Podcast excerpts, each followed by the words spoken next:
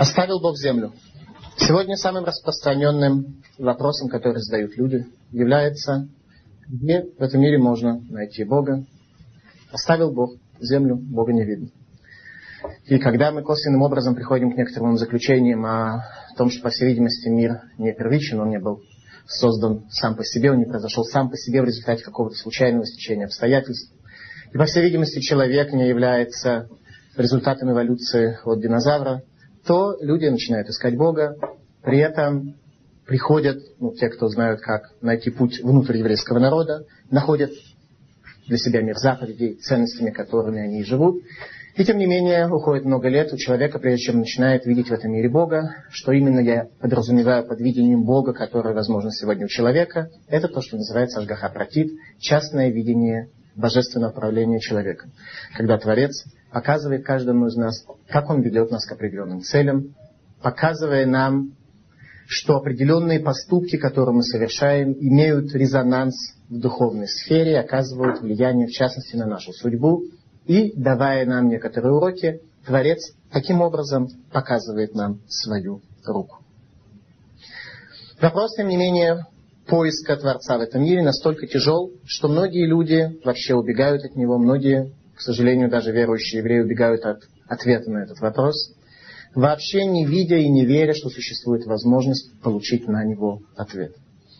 С течением времени появляется все больше и больше людей, которые свое отрицание божественности как раз зиждят и фундаментируют именно на той самой идее, что Творца в этом мире увидеть очень сложно или, может быть, даже невозможно с их точки зрения. Итак, невидение руки Бога и Ржгахи Пратит, частное управление Творца, составляет одну из самых фундаментальных теологических проблем, которые сегодня находятся и стоят перед людьми. Главная трудность связана с тем, что мир, как сказано на иврите, улам минхагон ногек. Мир выглядит вроде бы достаточно самодостаточно. Улам минхагон ногек. Мир существует как будто бы сам по себе. И как будто все больше в этом мире видно, что результат человека зависит от его иштадлут, от его старания.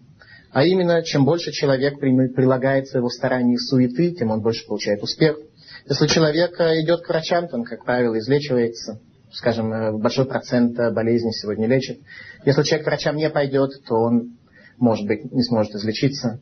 И люди все больше и больше склоняются к мысли о том, что мир, он сам по себе, в нем трудно найти божественную составляющую, которая является центром мира, ибо семисвечник Минура, символ ее такой, что шесть лучей свечи, которую зажигал священник Коген в Иерусалимском храме, они выходят из центральной седьмой.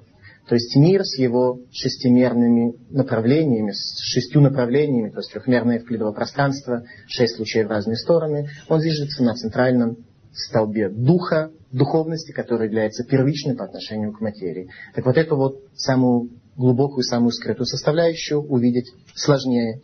Поэтому сегодня Люди все больше видят, что ламка Минхагунурек, и трудно найти Бога. В то время как Талмуд в трактате Бавакама учит, что у человека есть право на врачевание из стиха Верофе и Рапе. А именно, что если человек повредит другого, то он должен его вылечить. Верофе и Рапе, отсюда говорит Талмуд в восьмом перике трактата Бавакама. Миканши нитнар шут лирпо. Отсюда мы видим, что дана право для того, чтобы вылечить. То есть получается, что если бы не этот стих в Торе, то еврей не имел бы возможности и религиозного права обращаться к врачам, а должен был бы лечить свои физические заболевания неконвенциональными духовными способами, поскольку болезнь свидетельствует о нарушении внутренней гармонии в человеке. Как сама болезнь, она имеет симптомы, имеет внутреннюю причину. Также и физическая болезнь имеет еще более глубокую внутреннюю причину в диссонансе, в нарушении гармонии в духовном состоянии человека. Поэтому, если бы стих не разрешил обращаться к врачам, необходимо было бы лечиться неконвенциональным способом. А именно пересмотром своей жизни, поскольку болезнь и смерть, они относятся только к тому, что подлежит смерти. Смерть по определению не имеет права и не имеет силы над живым. Смерть распространяется только на то, что уже умерло. Стало быть, болезнь свидетельствует о том, что в человеке какая-то часть его духовной структуры, она просто вымирает. Поэтому лечиться нужно было бы религиозным способом. Но текст Талмуда все-таки разрешает человеку идти к врачу. Отсюда мы видим, что основной способ лечения, он духовный. И основной способ возвращения к чуве способности победить свое злое начало хотя бы насколько-то, или сублимировать, повысить себя, повысить свое духовное состояние. Это только в случае, конечно же, если ты в этом мире видишь Бога, если ты видишь в этом мире духовную составляющую. Как же ее искать? Мир сегодня полон одним большим вопросом. Где же Бог? Этот вопрос столь тяжел, что на нем уже многие отрицающие еврейскую веру строят свое доказательство. В то время как для пророка Исаи сокрытие Бога из этого мира не составляло теологической проблемы, как Исаия пишет в 45 главе своей книги, «Ахен атакель мистатер элукей Исруэль Мошия». Да ты Бог скрывающийся, сокрытый, Бог Израиля, который спасает. То есть Исаия, который смог увидеть пророчество в этом мире, совершенно небывалым образом. Он жил за 200 лет до разрушения храма. Исаия, который был один из величайших пророков, который сравнивается с другими пророками, в частности с Ихискелем, как Бен Ир Бен Кфар, как житель города и житель деревни. Говорится, что если Исаия был житель города, который привык славить царя, то он описывал царя очень высокими, очень тонкими понятиями, которые практически сокрыты для нас. В то время как Ихискель, пророчество которого было уже за границей, э, в Вавилоне, он описывает царя как житель деревни, поэтому нам, людям, которые и до деревни не дошли, мы вообще жители джунглей, отсюда мы можем понять, какое величие в понимании Бога имел пророк Исаия, который называет Бога Хена Такель Мистатер, ты Бог скрытый, Бог Израиля, который спасает. Отсюда мы видим, что для пророка Исаии состояние сокрытия Бога от человека в этом мире не составляло теологической проблемы, и более того, пророк Исаия имел возможность этого Бога увидеть, ибо он написал целую большую книгу, которая не предсказывает будущее, а показывает те механизмы духовного правления, которые Творец использует в этом мире для правления человека.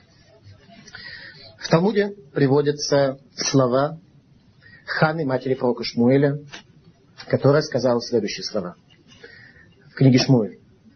Эйн кадош кеашем, кейн билтеха вейн цур келукейн. Нет священного как Бог, и нет, кроме того, как Он, и нет цур, дословно скала, или от слова юцер, создатель, и нет создателя как Бог наш.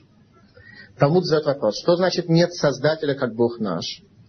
Нет создателя в том смысле, как объясняет Малбин, что обычно ремесленник, когда он создает что-то в этом мире, то как только он завершил свою работу, он отстраняет свою руку и уже не имеет никакой связи с тем предметом, который он создал. Творец отличается от всех видов созидания, которые возможны в этом мире. Он создал, окончательно завершил свое творение и тем не менее продолжает осуществлять свою связь с ним, безусловно, в состоянии сокрытия, и тем не менее он продолжает приносить в этот мир два вида правления, как объясняет Раби Мошехайм Луцато – Ашгаха клалит – общее правление, Ашгаха протит – частное правление, которое адресуется каждому отдельно взятому человеку. Продолжает Талмуд и говорит следующие слова. Ганы Хамиша Борхинавши Кенегед Амран Давид. Пять благословений Борхинавши, благослови душа моя, по отношению к кому сказал царь Давид. Лом рана лакинегет акойдиш баругу кинегет нишама. Он сказал эти благословения не иначе как соответственно Богу и соответственно душе. А именно, Маха кодиш баругу мале коле олам, аф нишамам леа малаает коле гуф. Как Всевышний, благословлен Он, наполняет весь мир, так же душа наполняет все тело. Ма кодиш баругу руэва и нире, как Творец, Он видит, но Он не виден. Аф нишама руава и нире. Также и душа видит, но невидимо. Маха Кодыш Баругу занят коля улам куло, ах нишама занят коля гуф. Как Всевышний питает своими жизненными силами весь этот мир, так же душа питает все тело. Маха Кодыш Баругу тагор, ах нишама гора. Как Всевышний чист, так и душа чиста. Маха Кодыш Баругу юшев бахадрей хадарим, как Творец сидит в сокрытии внутри комнат, комнат. Аф нишама юшевит бехадрей хадарим. Также и душа находится глубоко в сокрытии. Яво миши ешбо хамиша дварим галалу. Вишабах миша ешбо хамиша дварим алалу. Придет тот, у кого есть пять этих свойств, человек, наделенный душой, и произнесет восхваление тому, у кого есть эти пять свойств, то есть Творцу. Итак, для прежних поколений Творец, который находился в состоянии сокрытия, который был не виден, почему-то не составлял теологическую проблему. В книге пророка Ихискеля, глава 9, сказано следующее. Обращается Творец к Ихискелю за короткое время перед разрушением храма. Тогда, когда пророк Ирмияру, который был учителем пророка Ихискеля, в земле Израиля предупреждал евреев о том, что тот путь, которым они идут, это путь, который ведет к катастрофе, это путь, который ведет к разрушению храма, к изгнанию из земли. А уже пророки, которые находились на содержании Министерства по делам религии государства Иудеи того времени, они э, отрицали все, что говорит Ирмиягу, и говорили, что нет, положение у нас прекрасное, у нас э, мы идем э, к строительству общества, все у нас замечательно, никакого разрушения храма не будет, Творец победит вавилонян, все будет прекрасно. Ирмияу говорил, что конец наступает, и лишь возвращение еврейского народа к своему ясному видению Творца может спасти этот мир.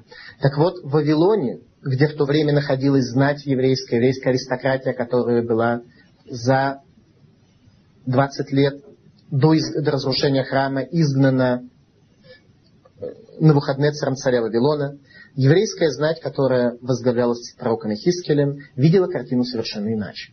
Они уже видели, по отношению к ним изгнание уже произошло, и они понимали, что долго так ситуацию держаться не может. То есть Творец дал совершенно иллюзорное состояние еврейскому народу, а именно большая часть еврейского народа, которая жила в земле Израиля, ни о чем не задумывалась, а те, кто были уже изгнаны, те, кто уже на себе испытали тяжесть изгнания, они видели, в каком же состоянии они находятся. Так вот об этом говорит Ихискель, которому картина была абсолютно видна. Ихискель говорит следующие слова. 9 глава, 9 стих. Вайомер Элай, и сказал Бог мне, а вон бейт Исраиль ва Иуда гадоль меод меод. Грех Израиля и Иуды очень-очень большой. Ватимале гарец дамим, и наполнилась земля кровью. Дамим имеется не то, что проливали кровь. Во время первого храма кровь не проливали. Дамим в смысле нефиш, душа нижняя. Люди жили в основном ценностями своей нижней животной души. Тимале гарец дамим. Вся земля покрыта телесностью. Люди жили... Понятно, что поколение людей, которые были э, свидетелями периода первого храма, состояние тех людей было намного выше, чем наше, и тем не менее от них требовалось существенно-существенно больше, чем от нас. В связи с этим даже их состояние описывается вот этими словами. Тималеха Арецдамин. Вагаир мал амута. И город полный мута. Слово то и ошибка. Либо наклоненности в сторону. Все люди находятся в состоянии неуравновешенного, в состоянии кривого. Киамру азава шеметаарец вейна руя. Ибо говорят они, кто жители Израиля, жители, те, кто жили в земле Израиля. Азава шеметаарец, Бог оставил землю, и Бог не видит. Описывает нам Ихискель, что это главное, главное состояние, когда человек может совершить грех. Написано «Инадам усавера Элы нихнесет барох что человек не может сделать грех, если, иначе как, если заходит в него дух глупости. Когда человек управляется собой, когда он в управляемом состоянии находится, он собой управляет, он не может совершить грех. Ну, конечно, речь идет о тех людях, которые находятся в системе, которые знают, что такое грех, которые разделяют эти ценности и так далее. Те, кто живут вне этого по отношению к ним, все это не актуально, потому что они всегда находятся в рухшту. То есть они не, не имеют э, тех знаний, тех позиций. Пришли руководители народа к Ехискелю в изгнании и спросили, есть ли еще у евреев обязанность соблюдать завет. Речь идет о ситуации после разрушения храма. Обязаны ли евреи еще соблюдать заповедь? Еще вопрос. Вопрос был так. Те, кто пришли к Ехискелю, утверждали, что поскольку Творец изгнал нас со своей земли, разрушил храм и привел еврейский народ в состояние катастрофы, то, может быть, это приводит к тому, что мы уже не должны соблюдать заповеди. Почему? Потому что когда евреи получили Тору на горе Синай, задали вопрос истцы, то Тора была получена, принята нами на условии. На условии чего? В первую очередь на условии связи. Что между нами будет связь между еврейским народом и между Богом Израиля. Будет связь, что мы будем на своей земле, что у нас будет место храма, которое является величайшим символом этой связи с Богом. Ситуация, когда Творец изгнал нас, когда Творец исторгнул нас, то получается, может быть, что завет больше не распространяется, не имеет силу и не обязывает нас, то есть соблюдение заповедей больше не является обязательным. Это была суть вопроса, который еврейская аристократия задала пророку Хискелю, руководителю их поколения. Отвечает Ехискель, что Творец уже обещал, что никогда не заменит нас другим народом. И что его завет по отношению к нам вечен. В чем был иск и в чем был ответ? Иск был такой. Люди утверждали, что, может быть, Тора была принята только на условии благословения. Отвечает Ихискель, что Тора была дарована нам и принята нами безусловно. И в связи с этим Творец обещал, что никогда больше Он не заменит нас другим народом. Имеется в виду, что Его выбор по отношению к нам был абсолютным, вечным, и состояние благословения не является необходимым условием для того, чтобы на нас распространялись заповеди. Нас, на нас заповеди распространяются всегда, и наша задача, в каком бы состоянии мы ни находились, в частности в состоянии вавилонского изгнания, вернуть эту связь потерянную с Богом, найти того Бога, который оставил землю, как говорит пророк Ихискель, как говорят люди, которые жили в Иерусалиме в период перед разрушением храма. И действительно, храм мог разрушиться только тогда, когда Бог оставил землю. Если бы Бог был в храме, если божественное присутствие там находилось, храм было бы разрушить просто невозможно, потому что храм был бы живой. Что можно разрушить? Смерти распространяется только на то, что мертво. Поскольку Творец оставил храм, храм был уже в состоянии потери жизни. Пример царя с царицей, который приводится нам в Мидраше, о том, что царь изгнал царицу и не дал ей разводного письма. Когда царица хотела выйти замуж за другого, то говорит ей царь, где твое разводное письмо? Когда она хотела вернуться назад к нему, то говорит царь, я ж тебя выгнал, как же ты можешь назад вернуться? Именно в таком состоянии разрушения находится сегодня еврейский народ, что на нас распространяется обязательство соблюдения заповедей и запрет следовать за всеми идолами и за всеми иллюзорными ценностями, ценностями этого мира, в то время как Творец изгнал нас из своего дворца, и связь не восстановить, пока мы не можем, несмотря на то, что очень многие в еврейском народе отдают своей жизни для того, чтобы эта связь восстановилась. К сожалению, есть многие, кто это делают не в, не в должной мере. Говорит Талмуд. Хакель Хагадоль Хагибор Веганура. Моше Рабейну в Торе восхвалял Творца следующими эпитетами. Бог, Гадоль, большой, Агибор, сильный, Ванура, страшный. Три эпитета, три описания, которые Моше Рабейну в Торе привел по отношению к Творцу. Это те три эпитета, которые используются в молитве Шмонея. В самом начале молитвы 17 благословений. Прежде чем мы начинаем просить Бога о чем-то, за себя лично или за весь еврейский народ, то мы хотя бы формулируем мысль, что мы понимаем, к какому Богу мы обращаемся, мы понимаем, что мы обращаемся к Богу, который является великим, бесконечным. И если бы не факт того, что мы происходим от Авраама, Ицхака и Якова, то у нас не было бы вообще Питхон Пе, не было бы права вообще обратиться к столь великому Богу, лишь через заслугу наших отцов, которые смогли увидеть этого Творца и смогли путем работы над собой увидеть из действительности всю Тору целиком. И э, то, что я сейчас сказал, это и есть первая часть благословения Шмуна когда мы обращаемся к Богу, вспоминая величие наших отцов и свидетельство о том, что мы являемся их потомками. Так вот, три эпитета, которые использовались по отношению к Богу. Дама Раби Рашо бен Леви. Сказал Раби Рашо бен Леви. Лама Никран Шман Аншей Кнесет. Шекзиру Атарала Юшна. Почему те, кто построили второй храм, называют Саншей Кнесет Агдула? Люди Великого Собрания. То есть люди Великого Собрания это были те люди, которые построили второй храм, восстановив связь с Богом, снова вернули Бога на землю. Во времена второго храма, во всяком случае до смерти Шимона Цадика, Бог не оставил землю. Бог был в Иерусалимском храме, втором, в той же мере, как он был в первом. И лишь после смерти Шимона Цадика меняется ситуация, и божественное присутствие пропадает. Так вот, почему те, кто построили второй храм, называются Аншейк Несет Агдула, люди Великого Собрания? Говорит Талмуд, Шиегзиру Атара Лаюшна, что они вернули былую красоту. Что имеется в виду? Ата Моше, пришел Моше и в книге Дворим сказал, Хакель, Хагадоль, Хагибор, Ваганура. Бог большой, великий и страшный. Ата Ирмия Амар. Пришел пророк Ирмияу и сказал, Нахриме керкерим барихало аену Не евреи э, веселятся в его храме, а Енураутав, где же его страх? Его храм был разрушен. Те народы, которые захватили храм, где же страх перед ним? Они веселятся и ликуют в его храме, который они оскверняют. Где же страх перед ним? Лоамар Нура. Ирмиягу запретил произносить слово Нура по отношению к Творцу, в частности в молитве. Ата Даниэль Амар, пришел пророк Даниэль и сказал, Нахрим мишта абдим бабанава, я гурато. Другие народы подчиняют сыновей его. Где же сила его? Где же величие его? Лоамар Гибор. Даниэль отменил право у еврейского народа назвать Творца Гибор, назвать Творца Великим. Почему? В чем идея?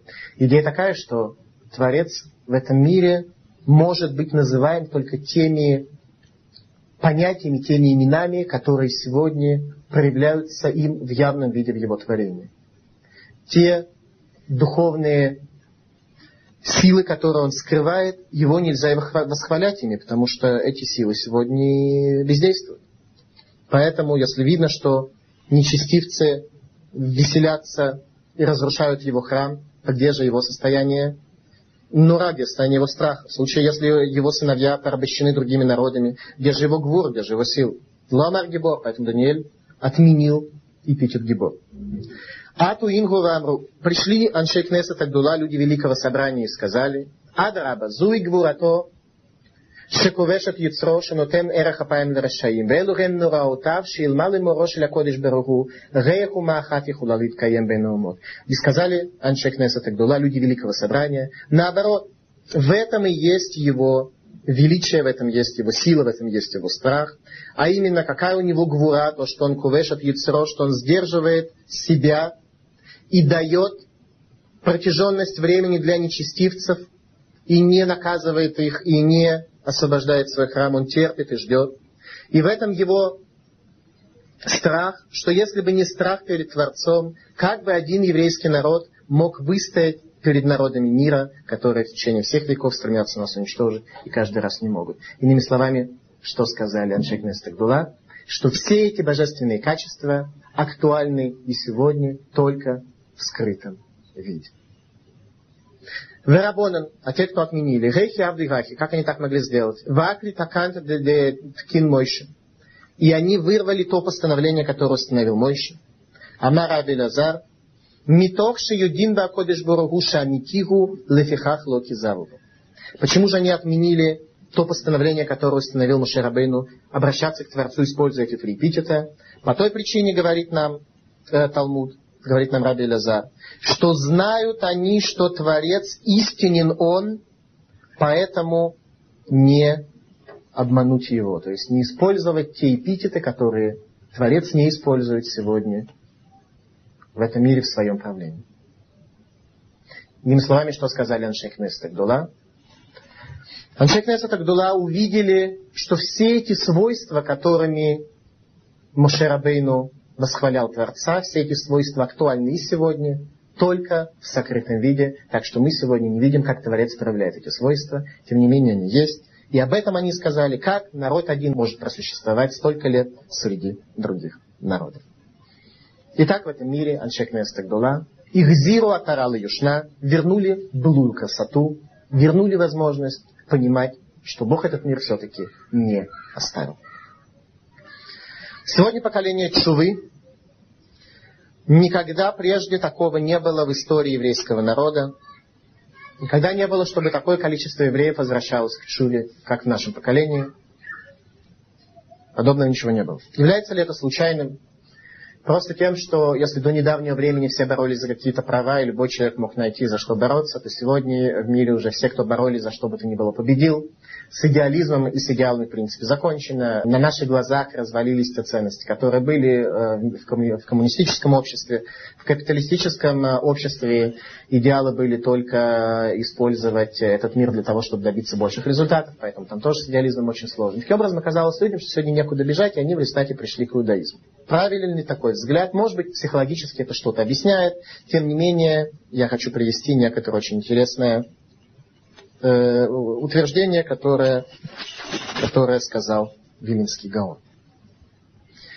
Вилинский Гаон, так э, передают через его ученика Рава Хайма из Воложина, сказал, что 10 глав последней книги Дворим соответствуют 10 векам Э, шестого тысячелетия. Мы сейчас с вами находимся в восьмом веке шестого тысячелетия. Таким образом, нам относится глава Ницавим Ваелах. Это две главы, которые связаны между собой. Как правило, читаются вместе. Сейчас в этом году будут читаться вместе. И очень интересно прочесть слова Торы этой главы, которая касается в первую очередь нашего поколения. Давайте посмотрим, что говорит нам глава Ницавим. Мушарабейну говорит, Атем ницавим райом кулхем лифней Рашем Элокейхем, Рошейхем, Шифтехем, Зикнейхем, Вешотрейхем, Коль Иш Исраэль. Вы стоите сегодня все перед Богом вашим, главы ваши, руководители колен ваших, старейшины ваши, управляющие ваши, всякий человек в Израиле. Раша объясняет, что вы стоите сегодня. Миламед Шеканца Мошелев Неакойдыш Барагу Байом Мутол Рахнисам Бебрито. Пришло нас научить, говорит Раши, что Моше Рабейну привел весь еврейский народ перед Творцом в день своей смерти для того, чтобы ввести их в Брит, в Завет. То есть получается, что то, что описывает нам эта недельная глава, являются самые последние слова, которые Моше Рабейну сказал еврейскому народу и те последние слова, которые Творец дал еврейскому народу в явном виде при жизни Мушарабейну, ибо после этого такая явная связь, как была в пустыне, она пропала. А именно, в пустыне божественное правление, которое было у Творца по отношению к еврейскому народу, это нес бетох нес, чудо в чуде, когда люди непосредственно видели э, Бога все возможные конфликты разрешались самым э, небывалым образом. Было очевидно, что каждый конфликт э, имеет свое разрешение. Кор провалился под землю.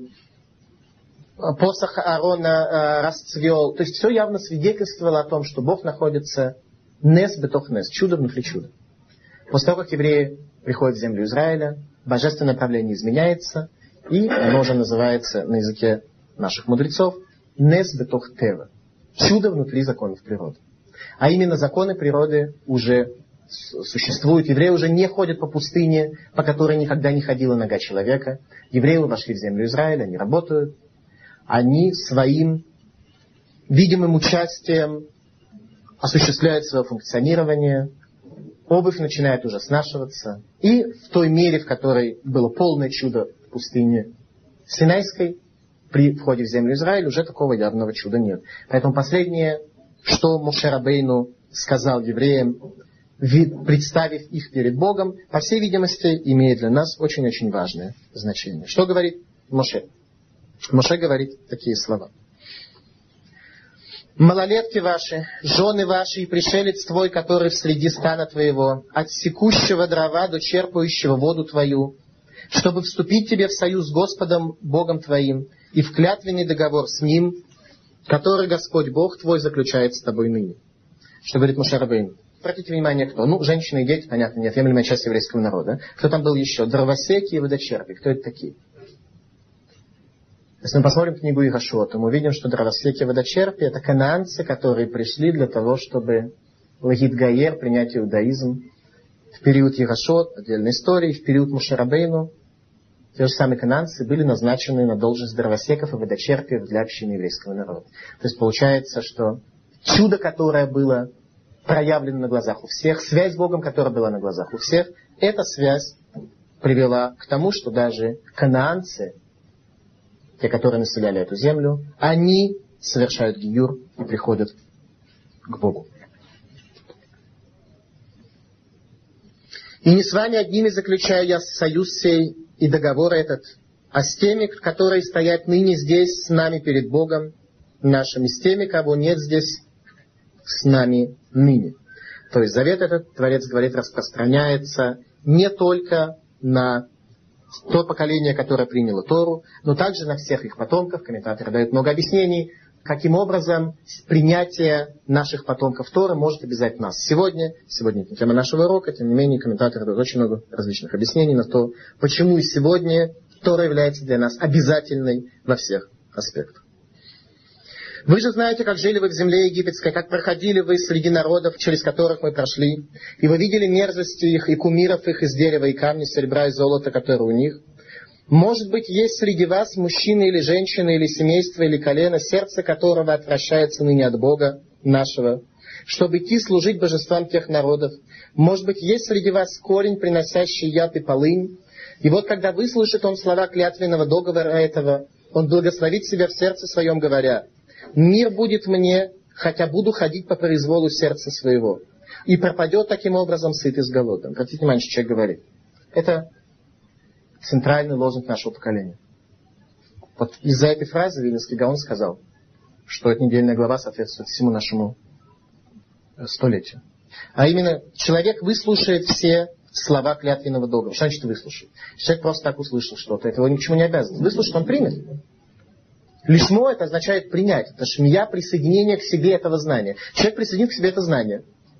Он признает, что действительно вроде как Бог э, существует, вроде как подобного рода модель описания действительности вроде правильная. И подтверждается, и имеет много элементов знания, и множество всевозможных э, исторических событий подтверждает и так далее. Но что он скажет? Он благословит себя в сердце своем и скажет, но благословение на самом деле не обязательно через Бога получать. С Богом сложно, он сокрыт, его непонятно, где э, точно видеть, как его искать. Он благословит себя в сердце своем. Он скажет, я сам буду источником своего благословения. Я сам справлюсь, или с Богом. Я справлюсь с тем, что я буду жить по принципу Оламка Минхагон Как будто мир существует сам по себе. Сколько у меня есть способностей? Скажет человек. Я обладаю способностями, скажем, ниже среднего, неважно, выше среднего, неважно, какими способностями. Я сам справлюсь, я сам себе построю жизнь, я сам себя приведу к счастью так скажет человек. Он благословит себя в сердце своем, говоря, мир будет мне, хотя буду ходить по произволу сердца моего. Я понимаю, что есть истина. Если бы я не понимал, то было бы неинтересно. Понятно, что человек, который не видит, не понимает, что в этом истина, с ним разговаривать нечего. Понятно, что живет другими ценностями. Человек верит в эту истину, верит в эту ценность. Что он, тем не менее, говорит? Чем он верит? Он верит мозгом. Его научили, он понял, что своим интеллектом он понял, что это истина. Но сердцем своим он будет идти совершенно в других направлениях. Он говорит, буду идти по произволу сердца своего. И пропадет таким образом сытый с голодным. И он на самом деле понимает, что это путь, который ведет к смерти. Это путь, который ведет к отрыву от Творца, к отрыву от жизни и к смерти. Тем не менее, будет идти все равно самоубийство. Нашему поколению свойственно самоубийство, когда человек, понимая одно, поступает иначе. Самоубийство как в большом, так и в малом. То есть человек не последователен, человек не идет последовательно за той истиной, которая раскрылась перед ним. Что произойдет дальше? Говорит нам недельная глава. «Не благоволит Господь простить ему, ибо возгорится тогда гнев Господа и ярость его на того человека, и пойдет на него все проклятие, написанное в книге этой, и сотрет Господь имя его из-под небесной». Что говорит Творец? То есть говорит, я этому человеку покажу десять раз свою руку я откажу ему э, Гашгаху пройти часть направления, пытаюсь ему помочь. Если ничего не получается, если ни один урок такой человек воспринять не может, тогда наступит катастрофа. Тогда такое поколение получит катастрофу. И отделит его Господь на злополучие от всех колен Израиля, и скажет последующий род, дети ваши, которые появятся после вас, и чужеземец, который придет из земли дальней, увидит бедствие той земли и недуги ее, которыми поразил ее Господь, серая и соль, пожарище, вся земля, не засевается и не прощает она. и не всходит на ней никакая трава, как по истреблению с дома и Амор. То явно пишет, что результатом подобного рода воззрения на мир будет катастрофа.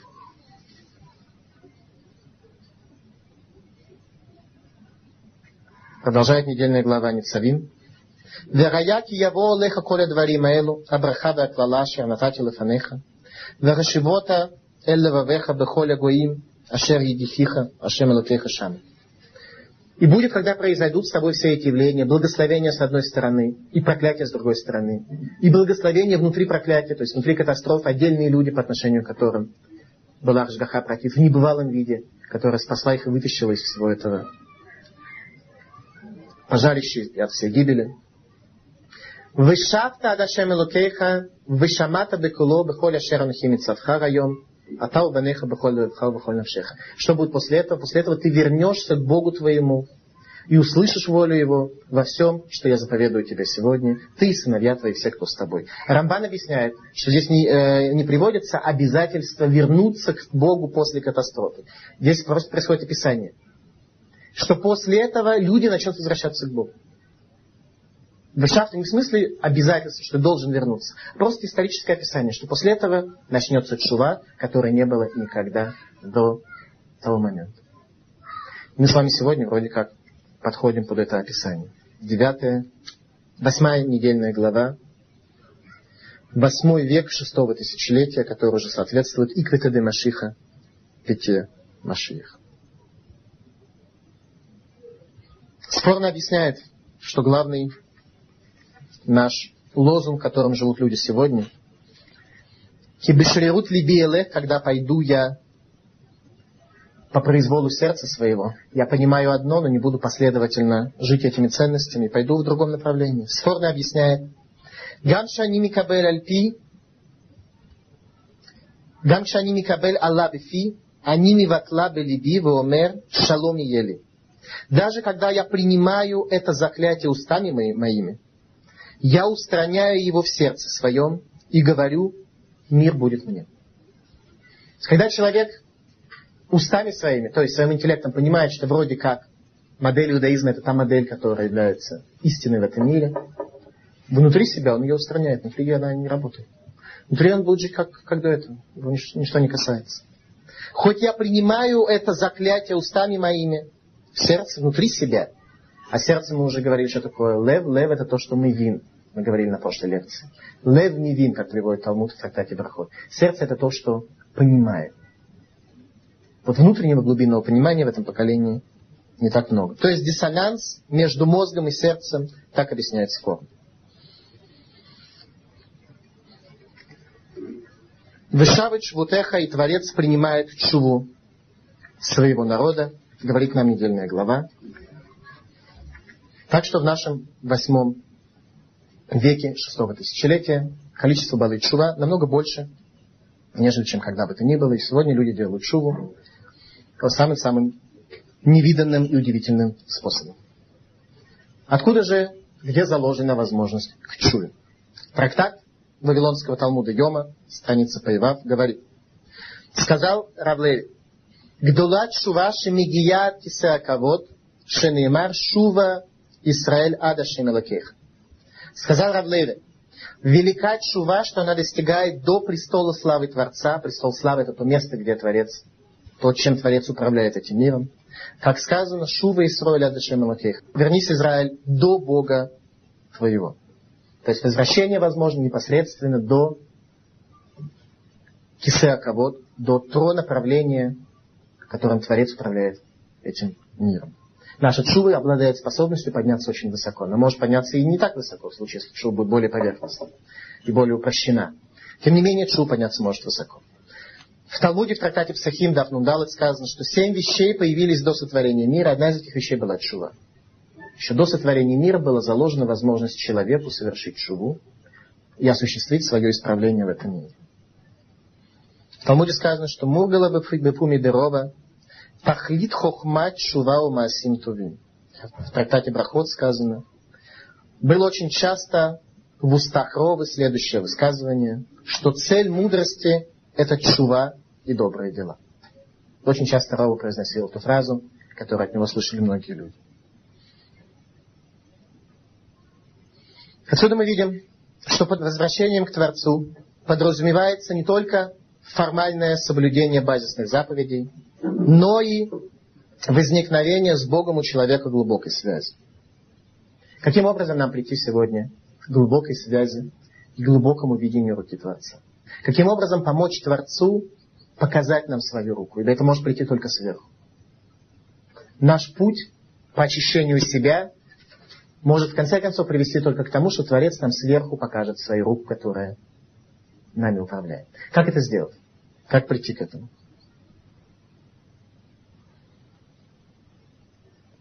Как это сделать в условиях, когда главный лозунг сегодняшней человеческой цивилизации «Азава Шем Тарец» Бог оставил землю. И что этот лозунг настолько широко распространился даже среди евреев. 20 глава книги Хискель рассказывает нам о том, как Ехискель видел те исторические события, которые происходят внутри еврейского народа, от исхода из Египта и до состояния разрушения храма. Та вся динамика, тот исторический процесс, который евреи пережили от исхода из Египта, от самой высокой точки связи между Богом и человеком, до самой низкой точки, которая называется разрушение храма. И было слово Господне ко мне, говорит Ихискель в 20 главе, «Сын человеческий, говори со старейшинами Израиля, скажи им, жив я и не откликнусь на призыв ваш. Так сказал Господь, не вопросить ли меня вы пришли, жив я и не откликнусь на призыв ваш. Слово Господа Бога. Что говорит Бог? Бог сам говорит, что Он скрыт в этом мире. Сам Бог свидетельствует этими словами, что Он скрылся из этого мира в результате того, что мы скрыли его своими поступками. Мы скрыли существование Творца и близость к Творцу своими поступками. В результате Творец говорит, действительно, теперь, когда вы отвернулись от меня, когда железный занавес возник между нами, теперь и я скроюсь от вас. Будешь ли судить их, Сын Человеческий? Гнусности отцов их выскажи им. И ты скажи им, так сказал Господь, в день избрания мною Израиля, я поднял руку мою с клятвой дому Якова, я открылся им в земле Мицраим, и поднял руку мою с клятвой им, сказав, я Господь Бог ваш. В этот день я поднял руку, чтобы вывести их из земли египетской в землю, которую изыскал для них, текущим молоком и медом, краса на всех земель. Что говорит Творец? Что в тот момент, когда мы были достойны этой связи, то Он поднял свою руку, своей сильной рукой, вывел нас из земли египетской и привел нас в ту землю, которая является красой всех земель. О чем сказано, что Весь мир получил 10 мер красоты, из них 9 были даны Иерусалиму, а одна всему оставшемуся миру. То есть вся красота всего оставшегося мира – это десятина, которую Иерусалим на бедность передал всем остальным потомкам человека. Поэтому, когда мы чем-то восхищаемся в этом мире, надо просто иметь в виду, что та красота, которая была в Иерусалиме во время существования храма, она в 10 раз красивее, чем все остальное вместе взятое, что есть в этом мире. Вся остальная красота, которую мир получил, это десятина, которую Иерусалим дал им на бедность. И сказал я им, продолжает Ехискель, пусть отвергнет каждый мерзости его, что перед глазами его. Идолами Мицраима не оскверняйте себя. Я Господь Бог ваш. Но они восстали против меня, не хотели слушать меня, никто не отверг мерзости, что перед глазами их. Идолов Мицраима не оставили что люди решили делать? Жить э, своими силами. Поклоняться своим ценностям, поклоняться тем измам, которые они могут найти в этом мире. И видел я их из земли египетской и привел их в пустыню. Почему Творец приводит нас в пустыню, в которой мы находимся какое-то время? Для того, чтобы показать и доказать, что в месте, где нет никакого права на существование, где нет никакой реальности на существование, Творец своими силами сохранит нас и что пустыня, весь, как на иврите пустыня? Мидбар. Мидбар, мидбар происходит от слова давар, лечение. Какая связь между пустыней и лечением? Мидбар, что там давар, лечение Творца не осуществилось в полной мере. Мидвар. Давар Творца, лечение Творца, одно, те десять лечений Творца, которые привели этот мир к существованию, в пустыне не осуществились в полной мере. Так вот, Творец привел нас туда, где человек жить не может, потому что его воля там не осуществилась в полной мере. И Рожгахой Протит своим частным правлением он поддерживает нас таким образом, что даже обувь на ногах и одежда у людей не обветшала за 40 лет пребывания. И дал я им заповеди, чтобы исполнял их человек и был жив ими. Что значит был жив ими? Некоторые смотрят на Тору как на тяжелую нагрузку. Что если бы без Тора было бы совсем легче. Но по каким-то причинам он пришел к умозаключению, что Тора истина. Ему казалось достаточно веским э, та передача Торы, которая была дана нам из поколения в поколение. Что человек говорит в результате? Я буду ее исполнять. Так вот, Творец говорит, чтобы исполнил их человек и был жив ими. Что это та Тора, которую человек приводит к жизни. Она приводит его к излечению от болезней, потому что когда человек имеет ценностную духовную ориентацию, то его духовные структуры не будут в состоянии тупика. Связи с этим не образуется, как следствие, телесное повреждение, телесная болезнь тоже. Тора – это источник жизни, Тора – это так книга, которая может помочь человеку жить, чтобы сохранить свою жизненность, а не получить свою смертность. Продолжает Хискели говорит,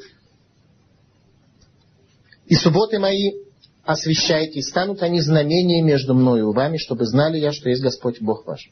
Когда человек по-настоящему соблюдает шаббат, у него возникает некая связь с Творцом, ибо шаббат это от, это знак связи. Так вот, человек не просто так воздерживается от работы в шаббат, а для него шаббат это день полный смысла, то в результате восстанавливается связь. Продолжает пророк Ихискели, говорит, Принося дары ваши и проводите вы сыновей своих через огонь, то есть э, своих детей учите, дословно приносите в жертву э, огню, подчиняясь своим ценностям. Вы оскверняете себя всеми идолами вашими до сегодня. Я откликнусь на призыв ваш дом Израиля, спрашивает Творец со знаком вопроса. Жив я слово Господа, не откликнусь на призыв ваш. То есть Творец говорит прямо, что он сокроется. Если мы будем к нему относиться так, как мы относимся, он сокроется. И задуманному вами не бывать, тому, сказанному вами, будем, как другие народы, как племена других стран, служить дереву и камню. То есть еврей, как только оставляет Тору, он все-таки живет какими-то ценностями. Какие у него ценности? Ценности общие все, со всем человечеством. Живет такими же ценностями, как все остальное человечество. Творец говорит, такого не будет. Поэтому я вам помешаю. Я вам помешаю счастливо жить так, как живут другие народы. Другие народы при этом достигают счастья, может быть, до какой-то степени. Вы, евреи, не сможете. Это Творец точно что ничего не получится. Почему? «Жив я слово Господа Бога, рукою крепкую, мышцы простертой, яростью изливающейся, воцарюсь над вами». Что говорит Творец? Даже если вы не хотите выбрать меня как царя, как мелых, того, кто будет царить с вашего желания, царить гармонично, царить, потому что та воля, которую я вам раскрываю, будет принята вами, будет ценна для вас. Я буду как шалит. Шалит это тот, кто царит против желания своих граждан. Шалит это то, султан, тот, кто шалит управляет против воли. И выведу вас из народов и соберу вас из стран, в которых рассеяны вы крепкой мышцей и простертой рукой и яростью изливающейся. Творец говорит, а выведу вас из тех народов, с которыми вы хотите жить, ценностями которых вы хотите жить. И приведу вас в пустыню народов, и там буду судиться с вами лицом к лицу. А что произойдет дальше? Выведу вас в пустыню народов. Мидбар Гамин. Что это за понятие Мидбар Гамин, пустыню народов? За обратное понятие. Цивилизация народов. Человеческая, западная э, человеческая цивилизация. Что значит Мидбар? Что это за явление? Мидбар это те ценности, которыми живут народы, считая, что они могут прийти к результату, а в результате не оказываются в пустыне, по которой никогда не ходил человек. То есть западная цивилизация, считая, что развивая средства производства, развивая технологию, развивая и поднимая уровень жизни, таким образом человечество может сделать себя более счастливым. Об этом и говорит Творец, что тот путь, которым идет западная цивилизация, которым идут евреи вслед за народами мира, в случае, если евреи на них ориентируются, те евреи, которые ориентируются на народов мира, такие евреи в результате придут в пустыню, по которой никогда не ходил человек. Ибо западная цивилизация развивается в том направлении, куда еще никогда не ходил человек. Она развивается первый раз, на первый раз в истории. Развивается, Творец говорит, что она развивается против моей воли. Те ценности, которыми живет западная цивилизация, это ценности против моей воли. И в результате будет то, что я буду судиться с вами в пустыне народов. Как судился я с отцами вашими в пустыне. Я буду посудиться с вами. Потому что на горе святой моей, на горе величия Израиля, слово Господа, там будет служить мне весь дом Израиля на всей той земле. И там я благоволить буду к ним и потребую возношения ваших. И в аромате благовонном удостою благословения вас. Что говорит Творец? Где будет благословение, где по-настоящему будет счастье человека? Не в направлении западной цивилизации, которая приведет человека в состояние Мидбар Рамим, пустыни народов, там, где Мидбар, там, где нет речения слова, а только в Иерусалимском храме, где будет воскурение благовоний, самое возвышенное, самое утонченное действие по служению каенами в Иерусалимском храме. Только тогда у вас будет благословение. Те из нас, кто ищут успеха и благословения в системе человеческой цивилизации, вынуждены будут оказаться в состоянии, как тот человек, который говорит в Хумаше, «Кибешрирут либи элех лиман сфотарава этот смеа». И пойду я в произволе сердца своего для того, чтобы погиб сытый с голодным. Нет никакого пути. Если мы захотим прийти к счастью методом, как идет все человечество, то попадем только в Мидбарами, в пустыню народов, счастья не будет. Чем больше мы будем получать, чем больше будет развиваться человеческое общество, тем меньше человек будет удовлетворен, счастье будет все меньше и меньше, и э, мы просто видим сегодня, что, к счастью, этот путь не ведет. Если мы вернемся к нему, то Творец будет Мелах, он будет царь по отношению к нам. А если он, если мы не вернемся, то он воцарится против нашей воли, прекратя естественное течение жизни, естественное течение законов природы, как мы сегодня видим. Если вы обратите внимание на погоду только в Израиле сегодня, посмотрите, то дождь, то жара, то все это вместе. Такого никогда не было. После Песха в Израиле никогда не шел дождь. Сейчас уже месяц как прошел Песах. И у нас э, небывалая турбулентность, у нас неустойчивость страшная. Это то, что Творец сказал, что я воцарюсь над вами. Он показывает нам намек даже на, из э, погодных условий. Люди об этом не задумываются и не слушают. Обратите внимание, как это сказано. В течение времени все больше и больше люди будут видеть, так написано в Торе, все больше и больше будут видеть, что наша действительность заходит в тупик. Каком смысле? Что на наших глазах произойдет битуль сидрайтевер гелим, произойдет устранение обычных законов природы, которые обычно существуют. То, что произойдет в конце дней. Как же тогда люди будут воспринимать иллюзорную действительность Мидбар Гаамим, пустыни народной, которая зайдет в тупик? Об этом сказал царь Давид. Обратите внимание, царь Давид, который жил за много, за много, за много до всех этих событий, до событий конца дней, он Имруле луким манурама сейха, берову схайк хешулы хауивеха. Скажите Богу, сколь страшны деяния твои, в изобилии силы Твоей, великой силе Твоей, будут отрицать Тебя враги Твои, говорит царь Давид. А именно.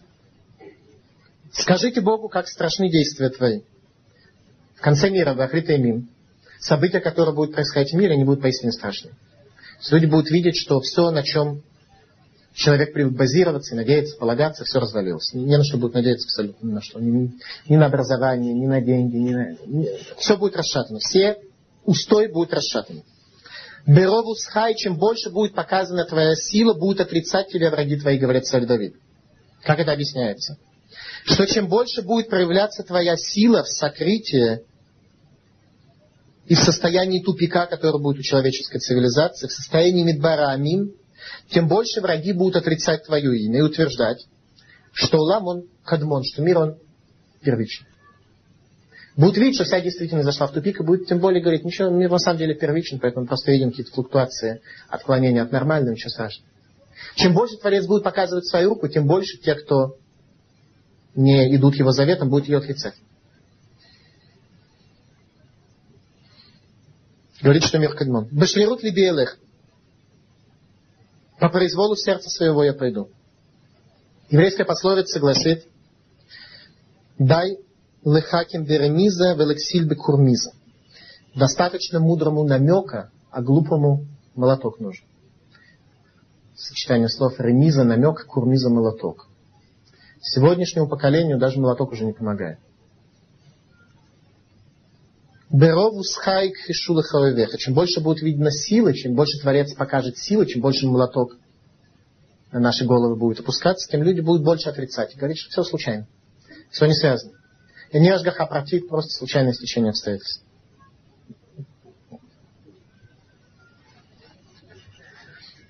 Пророк Ушея говорит в конце своего пророчества слова, которые имеют очень большое значение, поскольку они считаются шаббат Шува, шаббат между Рошашана и Йом Кипур. Шува Исроэль Адашем Элукейха Ки Кашалта Беавунеха. Обратите внимание, как пророк Ушея, ученик Ирмияу, говорит. Вернись, Израиль, до Бога твоего, кикашалта баванеха, и бы у тебя кишалон, споткнулся ты в грехах своих. Неудача у тебя в грехах своих. Путь грехов, которым ты идешь, он привел тебя к неудаче. Дальше таким путем идти просто нерационально, говорит Ошея. Ошея не убеждает, говоря, что нужно соблюдать волю Творца по таким-то таким причинам. Просто говорит, проследи за жизнью своей и увидишь, что путь, который тебя привел, он привел тебя тикашальта бавонеха. Ты пришел к неудаче благодаря грехам своим, которые ты сделал. Что же делать дальше? Хуй махем дварим, вешува адашем. Имру алав, китисавон, това, нишалма парим сфатейну. Возьмите с вами слова, возьмите с вами слова этой Торы. И вернитесь к Богу и скажите, чтобы Он поднял тот грех, который вы сделали, и заплатим вместо быков, которые мы не принесли в жертву, заплатим устами нашими, заплатим нашими словами, заплатим нашими мыслями. Ашур ло юшейну альсус ло нирка, вело нумар оде лугейну лимаса юдейну ашер бха ерухам детом. Ашур ло юшейну, Ашур нас не спасет. Кто такой Ашур? Ассирийцы. Как сегодня евреи надеются на Америку всеми своими чаяниями. Так в свое время надеялись на Ашур. Что такое Ашур? Откуда происходит это слово? Ашур от слова лашер. Ишур, справка.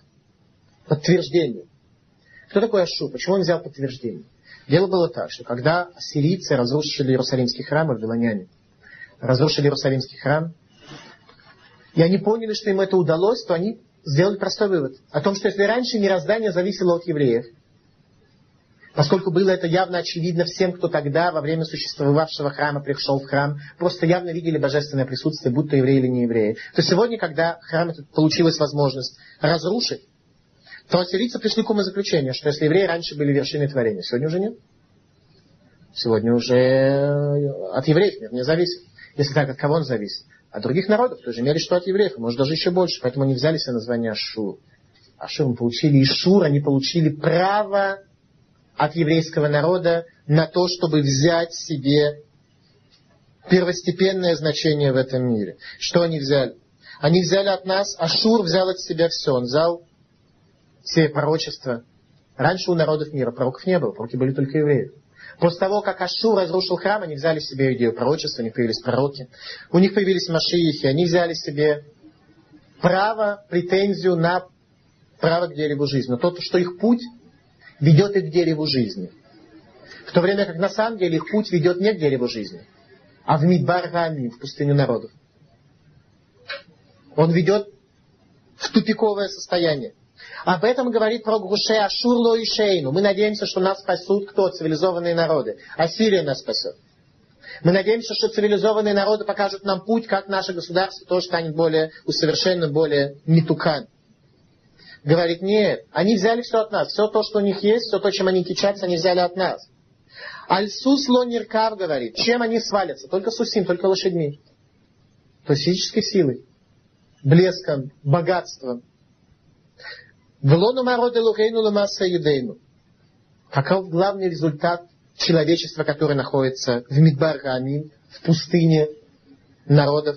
То, что они говорят Элухейну ламаса юдейну. Почему поклоняется современный человек?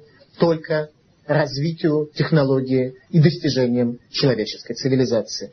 Поэтому говорят Элугейну Лемасейден, говорят, Бог наш, подразумевая изделия рук своих. Тогда, когда придет Машеях, то люди перестанут говорить Элугейну Лемасейден, начнут видеть Масейдей Хашем. Изделия рук Творца будут видеть. Сегодня люди поклоняются только своим достижениям. Это и есть тот путь поклонения своим достижениям, который ведет в Мидбар Мишуватхем Аравим Недаван. Михахам Явинат Эйлу кончает пророк Гушея. Кто мудрый, чтобы понять это? Навон Ведаим. Кишарим Дарке Ашем Вецадиким Елхубам Упошими Кашлубам. Говорит Творец, кто мудрый, чтобы увидеть это и понять, что прямы пути Бога, это те пути, которые ведут к гармонии и благословению. Садиким Елхубам, праведники пойдут этими путями, и они придут к благословению, не придут к тому, что в этом мире у них будет гармония, что в этом мире они будут счастливы. У Пашим и Кашлубам. А если нечестивец пытается пойти этими путями, у него ничего не получится. Нечестивец сначала должен изменить себя, свою ориентацию к этому миру, только тогда будет у него возможность.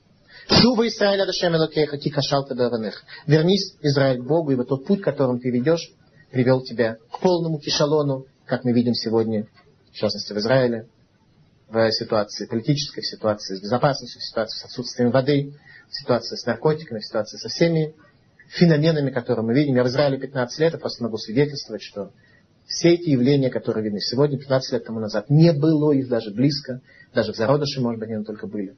Сегодня, за эти последние 15 лет, что я живу в Израиле, путь, который приводит в состояние кишалон, в состояние преткновения, путь, который продвинулся самым небывалым образом. Ашурло Юшейну, не цивилизованные народы спасут нас. Велоно народы Лухейну Ламасаидейну, не скажем, и Лухейну Ламасаидейну. Все это возможно, все это состояние сокрытия Бога и способности вернуться к Нему. Как сказано, Шува Исраиля Адашем Элакеха, вернись до Бога. От кого? До престола славы, как говорит пророк Хушея, согласно объяснению Талмуда. Все это возможно только потому, что Бог скрыт из этого мира. А за вашим Этуарец, Творец, оставил эту землю, как говорит пророк Хискель. Вейн Ашем Руэ Ашем не видит, в каком смысле, нечестивец действительно не видит того, как Творец управляет им. Тем не менее, увидеть Бога можно. Видеть Бога можно. Для этого нужно только немного прислушаться. Когда человек все время обращает внимание на свои результаты, на свои массы еда, изделия свои, с которыми он восхищается, то он тем самым затемняет картину, которая не дает ему возможности увидеть ничего иного. Когда Творец первый раз открывается Мошерабейну на горе Хуреб, он говорит «Зешми леолам». Это имя мое навеки. И леолам написано без вава. Как объясняет Талмуд, «Зешми леолам, шми леэлем». Это имя мое для сокрытия. В этом мире возможно видеть Бога, возможно установить с Ним связь понимая, что как только имя Творца раскроется, мир изменится. А именно, в этом мире есть необходимость, чтобы имя Бога было сокрыто, потому что как только имя Бога будет открыто, мы все сразу же потеряем свободу выбора, мы перестанем обладать способностью идти его путями или не идти, потому что всем очевидно будет, что идти. Как только имя Творца раскроется, то тогда произойдет то, что мир одним скачком перейдет в состояние будущего мира, в состояние Уламаба, в состояние после прихода Машииха. Так что этот мир в том его состоянии может находиться только тогда, когда Зешми Лолам это мое имя, которое сокрыто, Везехрил и Дор-Дор. Тем не менее, память из поколения в поколение передает нам, что еврейство построено на фундаментальных вещах, связанных с исходом из Египта, с дарованием Торы, с тысячи лет пророчества, существованием храмов, где божественное присутствие было видно, и со свидетельством всех тех миллионов душ еврейского народа, которые, осуществив свою связь с Богом, могли раскрыть существование Бога из его сокрытия. Спасибо за внимание. Пожалуйста, вопрос.